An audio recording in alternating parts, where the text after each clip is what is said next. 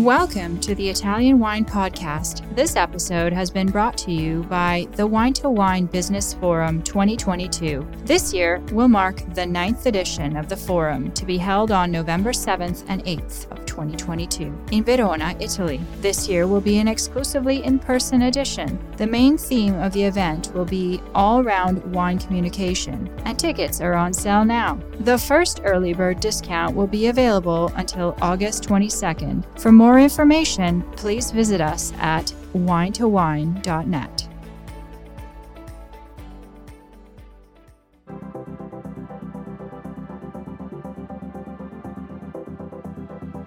Thanks for tuning in to Get U.S. Market Ready with Italian Wine People on the Italian Wine Podcast.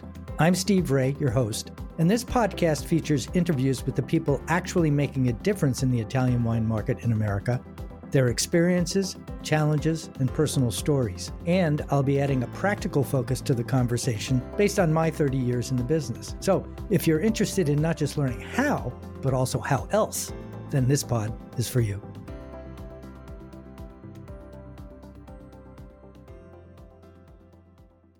Hi, this is Steve Raye, and welcome to this week's edition of Get U.S. Market Ready with Italian Wine People.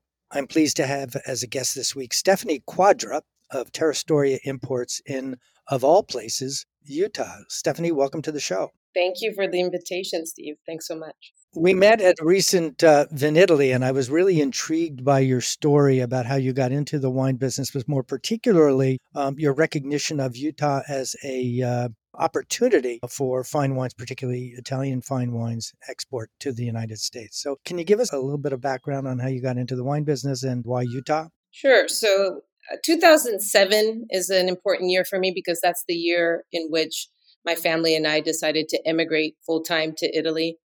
But the last six years of our American life, my American life in particular, were spent in Salt Lake City, Utah. Um, while I was living in Utah, I wasn't involved with wine at all. I was actually too busy having children. But when we moved to Italy and eventually decided to uh, establish ourselves and, and, make a home for ourselves in Milan, I became acquainted. I was introduced uh, to a gentleman named Sebastiano Cossia Castiglioni. Sebastiano is the owner of Querciabella and Chianti Classico. Um, fortunately for me, uh, Sebastiano decided that he wanted me to come on board at the winery to oversee communications and marketing. And when he first made that uh, job offer to me, essentially, I was I was taken aback because I I knew very little bit, uh, very little about wine. I, I, I certainly enjoyed wine. I, I, I consumed it on a weekly basis with our dinners, but I didn't know anything about it really. Uh, what he was interested in was my background in journalism and what he uh, basically offered to me was the opportunity to come on board as an insider to one really one a gem of the Chianti Classico, uh, one of the most outstanding estates I've encountered so far in Italy, and document their trajectory going from the winery was established in 72 but from the ni- late 80s on we're really um, a leader a leading a leading producer when it comes to organic viticulture, and eventually biodynamics. So that was my full immersion experience into wine. I, I stayed on board at Querciabella for about seven years, where my as as with all family run estates you end up wearing many hats and this was a really positive thing for me so it wasn't just doing marketing and communications but was really getting involved with every aspect everything from production to distribution um, you know, meeting the people, the cooperages that made the the barrels where you know iconic wines like Batar and Camartina are produced. So I really was able to get this uh, 360 degree vision of what the world of wine was about, and I fell in love. Um, meanwhile, I kept a home in Salt Lake City, and I was going back to Utah every summer with my children, and I started to see this this opportunity, this incredible opportunity that was being missed. As you mentioned in, in the intro, few people think of, of Utah as, as a land of opportunity when it comes to bever- beverage alcohol distribution. And nothing could be um, further from the truth, especially when it comes to two cities, Salt Lake City, and Park City. And, and there is where the idea, kind of my light bulb moment came. It's not so much I need to go and conquer an entire state. There were really two cities that were booming economically with a thriving, um, diverse population that would really astound you. People coming from not only the two coasts, but from all over the world. And they were used to not only drinking wine, but drinking well. And they also had big homes and big cellars to fill. And there was no one really there to, to answer to that demand. And there came the idea of Terra Storia wine imports. Cool. So not not the, an opportunity for sure, but not necessarily even a micro opportunity. I think it's a very focused opportunity. You know, when Americans, uh, for the benefit of non-Americans who are listening to this broadcast, when we uh, think of uh, Utah, we think of Mormons, we think of Robert Redford's Sundance Festival, and we think of skiing and Park City, and that's kind of about it. It's kind of a I won't say forgotten, but it's not top of mind and yet there is this population there of uh, drinkers who are really um, uniquely set up to appreciate fine wines and this represents an opportunity. So but it's not just the population. So all of that is great. You have a lot of suspects in those two cities. But there are some things that make utah really really unique some good some bad uh, the first one being it's a control state, and uh, maybe you can tell us a little bit about what a control state means. Basically, in a nutshell, we're talking about a monopoly system. Not, um, you know, it's it's if we if we talk about Canada, if we talk about the Scandinavian markets like Sweden, uh, there are a lot of similarities. We use the word control, and that sounds really scary. And I should mention, um, as of this year, just a couple of months ago, the state of Utah, and I think it was a really smart move they changed the name of the state agency that oversees purchasing and distribution of beverage alcohol from the Department of Alcoholic Beverage Control to the Department of Alcoholic Beverage Services, which I think is is huge, and it's also very telling because it's it's very representative of a cultural shift that is in play right now in the state of Utah. Um, okay, so a control state, but it is kind of unique in another way or another couple of ways. Uh, one of the things that makes Utah very unique um, is the fact that you can market directly to consumers as an importer and a distributor. So while the three tier system does exist and it is a control or uh, monopoly market, um, there are some unique things that make it easier to do business in Utah as opposed to harder. As long as the state is always the vehicle, and that is the case I'm an importer. I'm a, I'm federally licensed as a as a wine importer. I bring my wines in directly. I have a warehouse in Salt Lake City. I bring all the wines that are in my portfolio straight to Salt Lake City through the port of New York. So everything comes from Italy um, direct to Utah. And when whether it's a private client or a retail client that needs to purchase my wines, they essentially have two options. If my wines and very few of them are uh, listed. But if they are listed through the state um, wine stores, they're able to go in and, and, purchase retail right off the shelf. The majority of my uh, portfolio, I should mention, are actually uh, what are called special order items. So you go to my website, you see what I have in, in terms of offerings this season. My the you know the customers that that follow me that are loyal to the Terra Storia mission will go online through the state. Uh, and I should mention this is available only to Utah state residents. They're able to go through the DABS uh, website, make uh, place an order, and have the wines that they're interested in delivered to the closest wine store, their neighborhood wine store. That's pretty much how it works. So I'm speaking directly to the end consumer, but it's always going through through the state. The state the state basically serves as as the distributor. One of the things that is most refreshing um, about working in Utah is that I establish a direct relationship with the end consumer, and that's something that is super new, unique um, for an importer. I don't have to go through any intermediaries. The state certainly doesn't help me sell wine or market wine or uh, get any closer to the consumers that that are interested in my products but they don't get in my way in any way. And this is something that i think i have to say out loud because there's an assumption not just by outsiders i think outsiders to utah don't give it any thought at all. It's people living in utah that assume that the state is somehow blockading me or blockading anybody that is in the beverage alcohol market. That's not the case. So basically if i know who i'm speaking to i know who i ultimately need to market my wines Two, I'm able to communicate directly. So what that means is uh, I have an Instagram account. Anytime I'm bringing in new wines, the first thing I do is broadcast the fact, hey, followers, this is what we have coming in from Terra Alta in Catalunya, or this is what we have coming in from Mount Etna in Sicily. And basically, I've established a rapport of trust they get to know me personally, Stephanie Quadra. They know me. They've had dinner with me. They've interacted with me personally. And more often than not, my customers, whether it's a, a private client or a restaurateur in Salt Lake or Park City, they're buying a lot of these wines without the benefit of even tasting them before they've purchased them because that's not an option that's available to us in Utah. So you've got a limited audience, but they also uh, have limited options of where they can buy, and that's really uh, a, a, wonderful coincidence of two factors. There's a bunch of other factors, though. Maybe you can go through them about what makes Utah unique, and you can say challenging, but also each challenge is really an opportunity.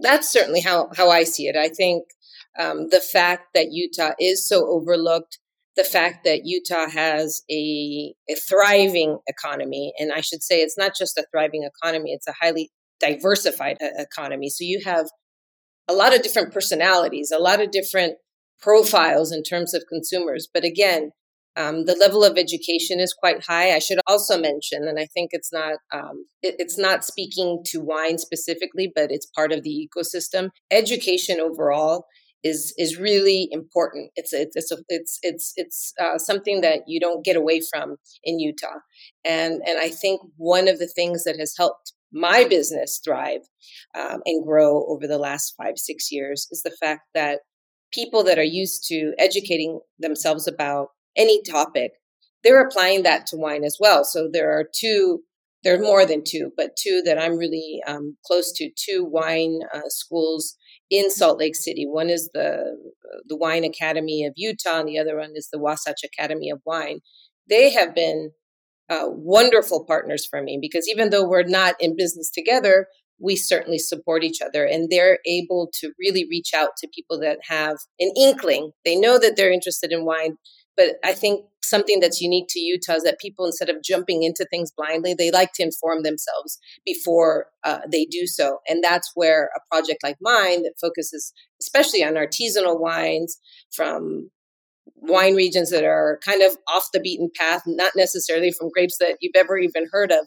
It's usually the kind of um, curious consumer that's willing to educate themselves that is is best served by this type of project. And I think that's uh, it's a really great fit for a lot of call them specialty Italian wines or Italian wines that have some unique properties that make them well, I would say non supermarket wines um, you need an educated audience. And so this is kind of almost a self selecting marketplace. That part's great. One of the other things that you can't do, which is a big problem, especially with wine, is you can't do um, tastings. They, I can do private events. So, you know, as with all things, it's just a matter of knowing uh, the nuance, being familiar with how things uh, are worded. And their wine events are huge in Salt Lake and, and Park City. Um, it, it's it's always a matter of finding a partner, which has been really, really a positive, one of the most positive and reinforcing aspects of the way I, I, I run Terra Storia.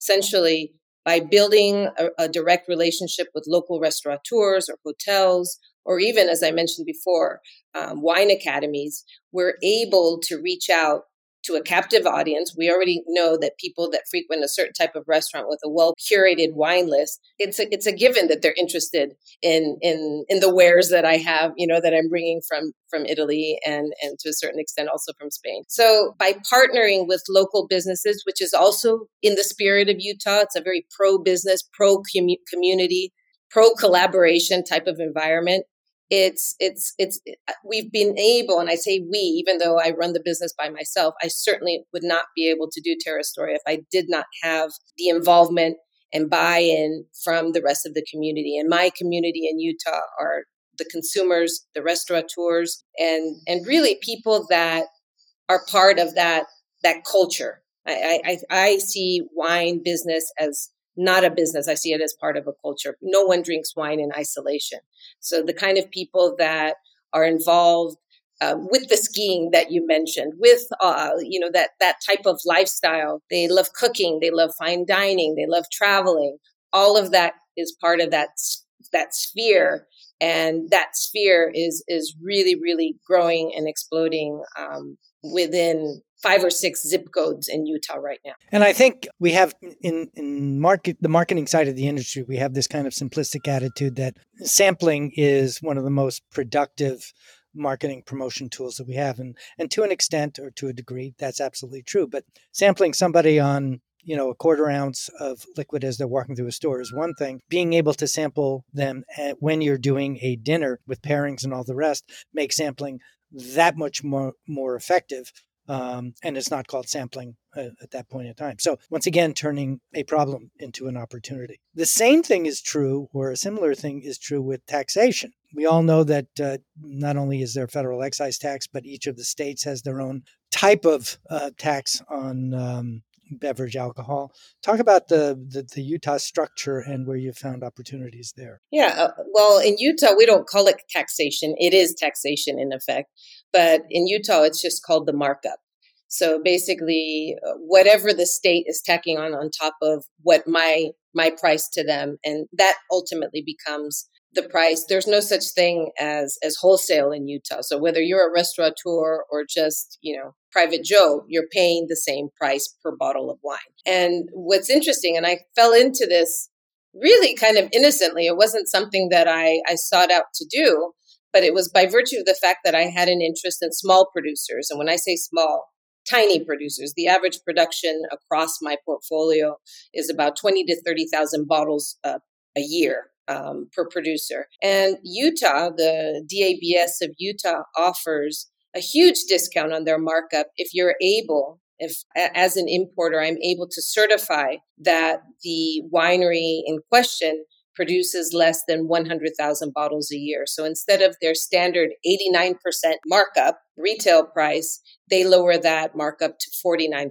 So there's a 40% savings just by vouching, championing these small family farms, which I should mention has a lot of um, currency in a place like Utah. Yeah. And I would add to that we have this uh, call it a tax reduction called CBMA. It was from the Craft Beverage Modernization Act. It has a much longer name than that, but those are the, the letters that are chosen.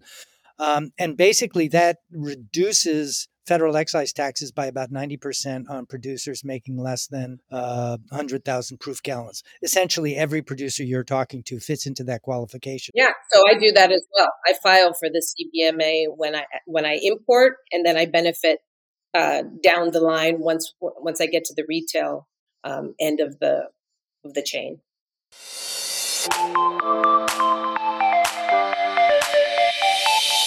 Are you enjoying this podcast? There is so much more high quality wine content available from Mama Jumbo Shrimp. Check out our new wine study maps, our books on Italian wine, including Italian Wine Unplugged, The Jumbo Shrimp Guide to Italian Wine, Sangiovese Lambrusco and Other Stories, and much, much more on our website, mamajumboshrimp.com.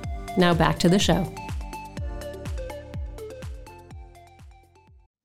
So the net net is where a lot of people come to me, a lot of producers come to me and say, you know, I really don't like the three tier system uh, because everybody else seems to be making more money on my product than I am. I'm, the one that has to take the risk of owning the vineyards and weather and uh, harvest and all the rest of that stuff. The reality is, it's a it's a a lot less of a U.S. model in Utah than it is a European model in the way wine is sold. It's much more of a fair game. Everybody pays the same price. There's not any of the the pricing creativity, shall we say? And I should also also mention that the the markup, this taxation that goes onto beverage alcohol, ends up going into a state fund that ultimately funds public schools. So there's there's actually a really interesting model there where you feel that you're contributing on one hand, you know that there's 70% of the population in Utah that doesn't consume alcohol, but that minority, the smaller portion that does, is in, in a way con- contributing to the to the local state and to the broader community. So it's it's a win win, I think. Yeah, and my my uh, m- mantra to a lot of the producers I talk to, when you think about the U.S.,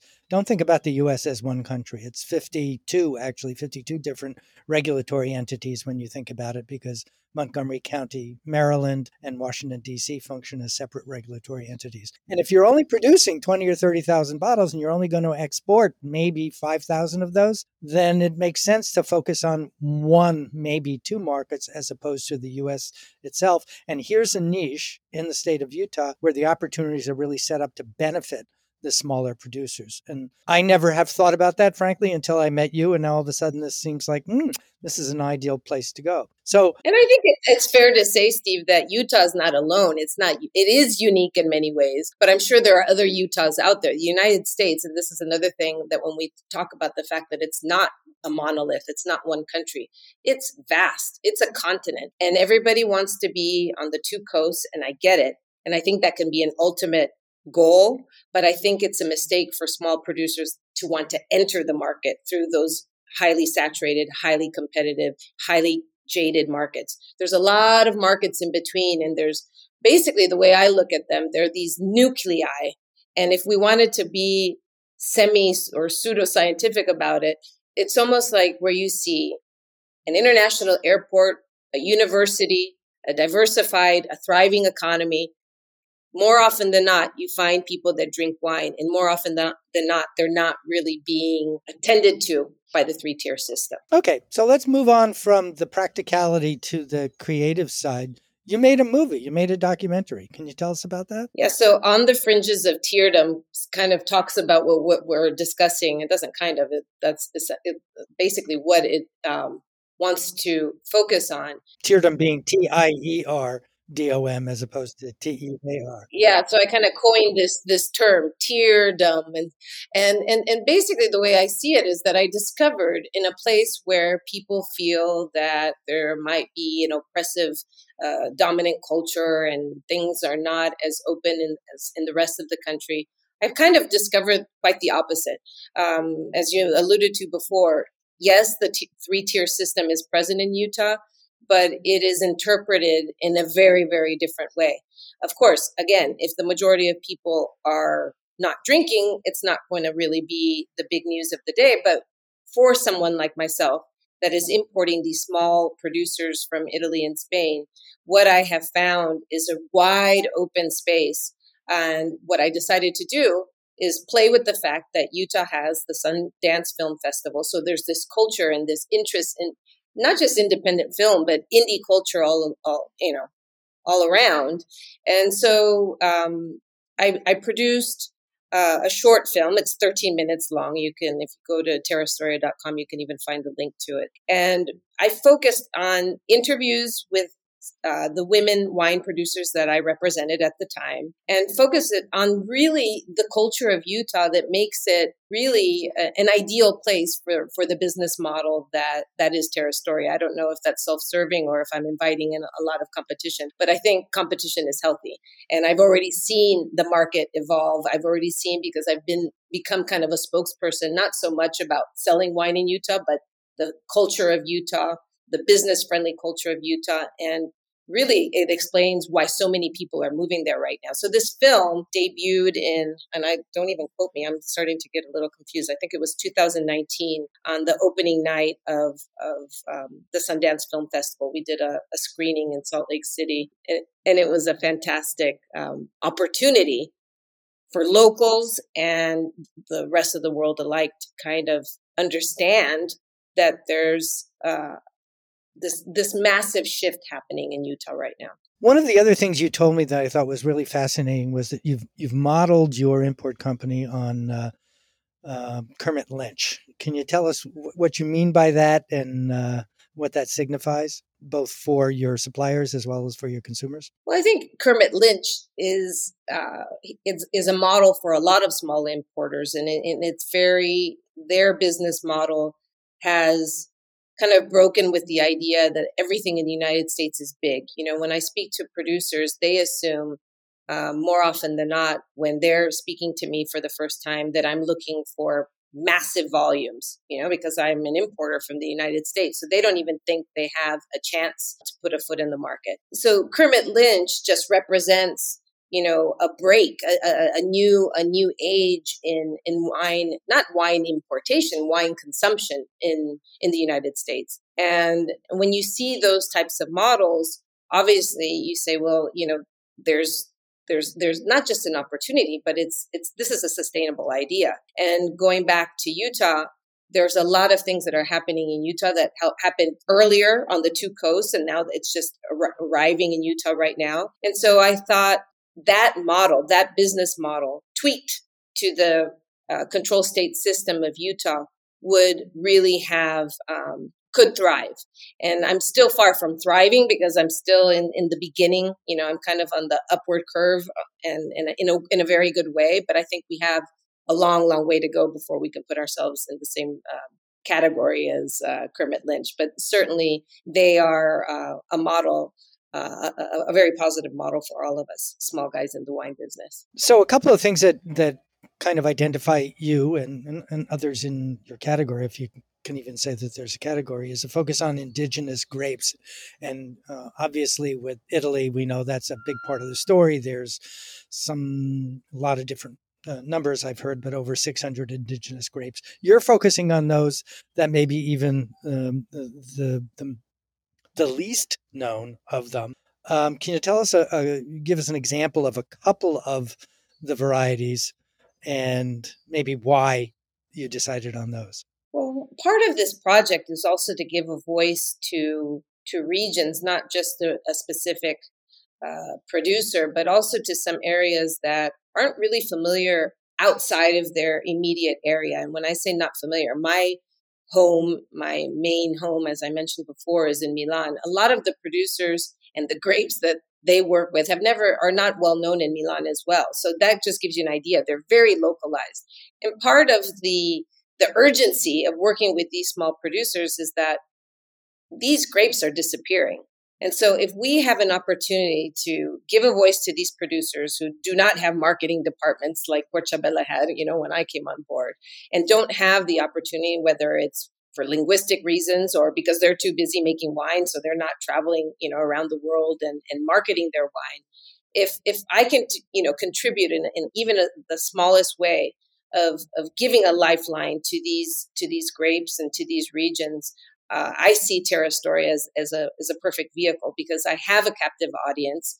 Um, I do speak the English language. So even though I'm just selling to a small market like Utah, this is a case in point. I'm sitting eh, speaking to you on this podcast, and people from all over the world are listening to us. So this is a, uh, an amazing soapbox that I have, and that's how I, I see kind of a, a, this ethical part of of Terra Storia as as, as being able to play a role in in the preservation of these historic parts of, of Italy and, and Spain, I should mention. Italy um, to a larger extent, simply because this is where I live. This is the country that, that I spend the most time in. Speaking of which, you're currently in Puglia. So not only are you an importer, you're also a producer. Yeah, so we want to talk about indigenous grapes that, that need advocacy, that, that are really in, in need of, of promotion. I and my husband and I, Roberto Lasorte and I, um, started a project in 2019 in the Valle d'Itria. So imagine we're in Puglia, but we're at 450 meters above sea level. We're on a limestone plateau,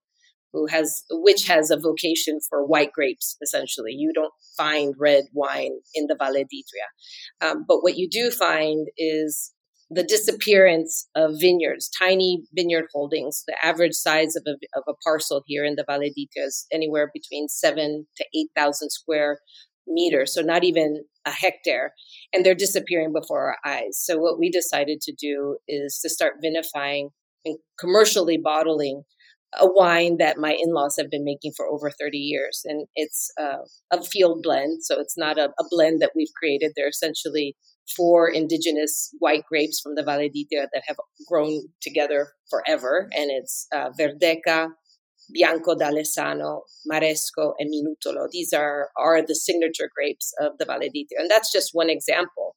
I have Terra Storia to thank for even giving me this idea because I've been advocating for these small farms and for these indigenous grapes. And here we had a farm of our own that my in-laws decided to sell and we said no no no stop. We'll we'll take over the farm and, we'll do something with it. So this is our new project and and i'm here in martina franca um, surrounded by truly. So anybody that's been to to the this part of of Puglia will remember these conic structures where you assume, you know, you almost imagine little gnomes living in. That's where I am right now. Those are called the Trulli, right? The Trulli, exactly. Yeah. Wow. I mean, it's not like you, you had all that free time to uh, uh, deploy on a whole nother initiative. That's great. Well, I don't have a lot of free time, but I do what I love. So I think that's ultimately. So you the, don't work, right? that's the old line. If you do what you love, you never work a day in your life. So we're talking today with Stephanie Quadra of Terra Storia. And um, how can people contact you if uh, they want to reach out to you? So the best way I would say is through through the website. Um, um, TerraStoria.com um, has all the information in terms of where I am, if there are events going on, you can always find me through that. Um, Instagram is also a really good way to, to, to contact me directly. T E R R E S T O R A, uh, Terrastoria, or at info at terrastoria.com. Those are the basically the easiest ways to find me because I'm always either, you know, I'm either here or there or everywhere. So a telephone number wouldn't do much good. I, I, usually end each interview with a, a question um, about what's the big takeaway, and we'll do it again here. Out of all the things that we talked about here, is there a big lesson learned that somebody can apply immediately who's listening to this, thinking about that most of the listeners are in, are in the U.S. trade? I think it's looking at those spots that are are not already inhabited by everybody else, uh, and, and I don't mean to do that in a in a casual way. As I mentioned before, I think there are certain criteria. But again, the United States is such a vast country, um, an educated um, market. And when I say educated, I don't want to sound discriminatory in any way, but it, where education is important. I think um, more often than not, wine is something that requires curiosity and wine, certainly the kind of wine that, that we are importing or that we're interested in, in in, in drinking takes a little bit of thought. It takes mindfulness. And so when you find those nuclei, and there's many of them, there's countless nuclei across the United States where people are interested in, in, in putting a little effort into any product that they consume. Um, those are the kind of little little spots that are are being neglected, but that re- are very receptive at the same time. So Utah is a case in point if anybody is coming to Utah, um, they'll find a, a, very welcoming community of, of, food and wine lovers. But again, I'm I'm willing to bet that there's hundreds, if not thousands, of other uh, similar situations across the country. Yeah, I think if we you know think about it as niche marketing, uh, people have this tendency to think I want to come to the U.S. and be in supermarkets. Well, if you're only making fifty thousand bottles, it's probably not a good strategy. So rethink the, the strategy to one that is both um, optimal and affordable for the kind of resources that, that you have and find the partners that have already um, entered in, in those markets or, or are exploiting them as Terra Storia is. I like I like the fact that you mentioned, and I never even thought of it that way because in Utah you can, it's illegal to sell wines in supermarkets. But by virtue of the fact that wine is not sold at the supermarket, the people that are consuming wine are going out of their way. So even if they're just going to the state wine store, they have to make that extra effort. They can't just throw a bottle in, in, you know, the shop, their, your grocery cart when they're picking up other things. So that is an example. Utah kind of puts it on a silver platter for me because that selection that market research is already done for me. But I think if you look at markets across the country, different cities around the country where local bottle shops, independent wine shops are present, more often than not, that's where you already see, you know, that type of uh, audience. Cool. Great. Thank you very much. Our guest this week is Stephanie Quadra of Terra Storia Imports out of Utah, but she's also traveling around the world at all of the various enterprises she's in from Puglia to uh, Milan to Tuscany um, and to Spain. Uh, one of the things we didn't talk about there is she also imports some some product from Spain. So, Stephanie, thank you very much for being a guest. It's been an uh, enjoyable opportunity to meet you and uh, understand your business better. Thanks, Steve. I hope to see you again soon. Uh, well, thank you all for listening. This is Steve Raye signing off for this week. And please tune in next week. We'll have another interesting interview about uh, Italian wines in the American market. Thank you.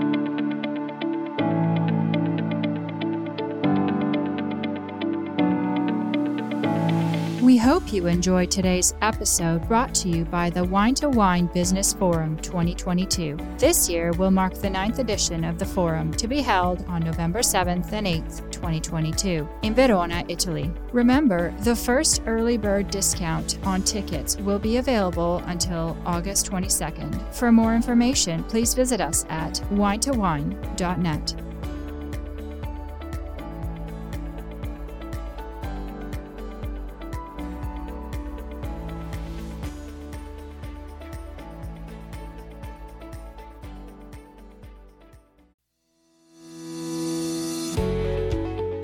I'm Joy Livingston, and I am the producer of the Italian Wine Podcast. Thank you for listening. We are the only wine podcast that has been doing a daily show since the pandemic began. This is a labor of love, and we are committed to bringing you free content every day. Of course, this takes time and effort, not to mention the cost of equipment, production, and editing. We would be grateful for your donations, suggestions, requests, and ideas. For more information on how to get in touch, go to ItalianWinePodcast.com.